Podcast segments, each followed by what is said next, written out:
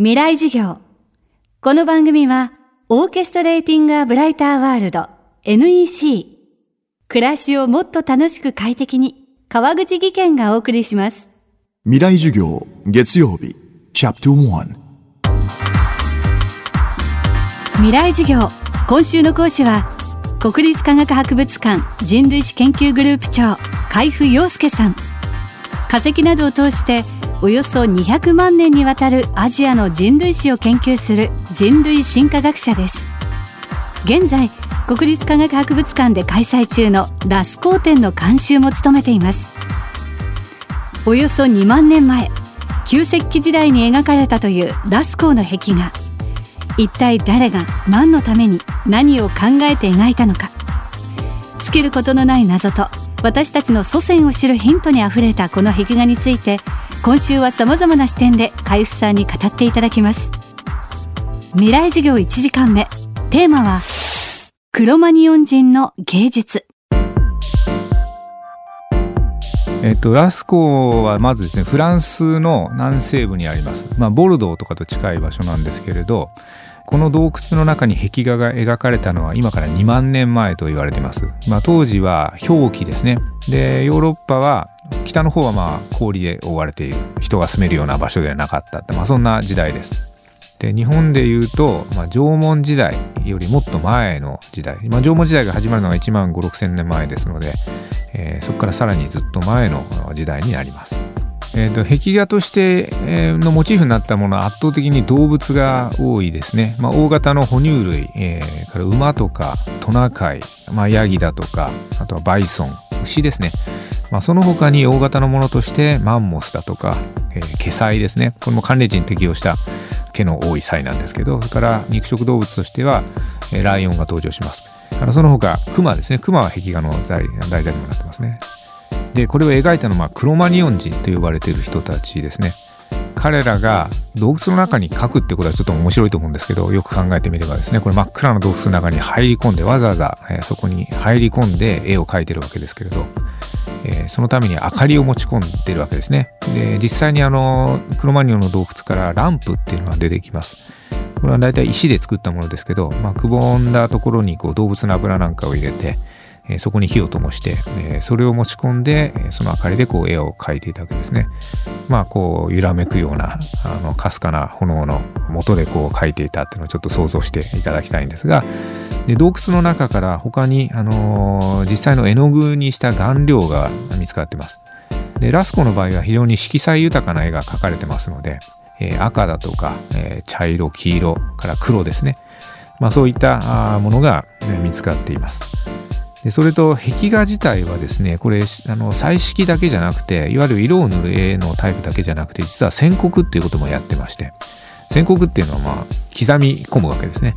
でそのための長期って呼ばれてるんですが、まあ、彫刻刀みたいなもんなんですけれどその長期でこう岸壁に線を刻み込むでそれとともに、えー、色をつける、まあ、その絵一つ一つの絵のラインとかですねこれも非常にこう繊細ですしやっぱり上手い人が描いてるこう一筆書きのようにですねから色の使い方もそうだしそれから重なるところをねこううまくぼかしたりして遠近感を出したりもしてるんですね。でよくあの言われますけどヨーロッパの絵画の歴史で遠近法っていうのが出てきたのは割と最近だなんて言いますけれどもうクロマニオン人とっくにやってるんですね。なんというかなこう鑑賞に耐えるというか芸術の一つのポイントってこう鑑賞するわけですからその見たものを感動させるようなね何かがないといけないんですけどもクロマニオンの絵ももうそのレベルはもう間違いなく達してるんですね。この誰が見てもすごいって思いますんでそういうものを描く、まあ、技量、ね、センスっていうのを持ってますよね。もう一つあの絵の技術もそうなんですけれど全体のこの構図ですよね。全体に写実的なんですが実は全部写実的じゃないんですね、えー、少し誇張してある部分があったりあの例えばですね牛は大きく描くんですね馬は小さく描くんですね実際の動物のサイズとは違うわけですよ人間はあんまりちゃんと描かないだとかですね。でどうしてそうしたのかわからないんですが何しろラスコの洞窟の中では巨大に描くのは牛なんですね。だけどたくさん出てくるのは馬だったりするんですね。でラスコの洞窟内ではあのトナカイの骨がたくさん見つかってるらしいんですがだけどトナカイは描かれてないんですね。まあ、どうしてそうなのかわからないんですが何かこう構図にも意図が感じられますよね。な何の意図かわからないんですけど何かの意図があるっていうのがこう見えてきます。未来授業今週の講師は国立科学博物館人類史研究グループ長海部陽介さん。今日のテーマはクロマニオン人の芸術でした。特別展世界遺産ラスコー展クロマニオン人が残した洞窟壁画は上野の国立科学博物館で来年2月19日まで開催されています。そしてお知らせです。11月3日に全国38の FM 局で放送された FM フェスティバル2016未来事業明日の日本人たちへ。この放送はスマホやパソコンのラジコのタイムフリー機能を利用することで改めて聞くことができます。聞き逃した方もう一度聞きたいという方はぜひタイムフリー機能をご利用ください。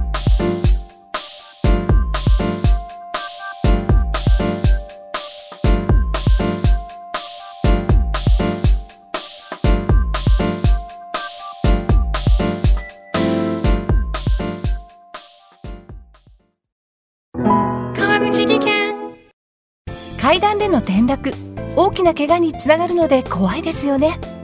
足元の見分けにくい階段でもコントラストでくっきり白いスベラーズが登場しました。皆様の暮らしをもっと楽しく快適に。川口技研のスベラーズです。未来授業。この番組はオーケストレーティング・ア・ブライター・ワールド NEC 暮らしをもっと楽しく快適に川口技研がお送りしました。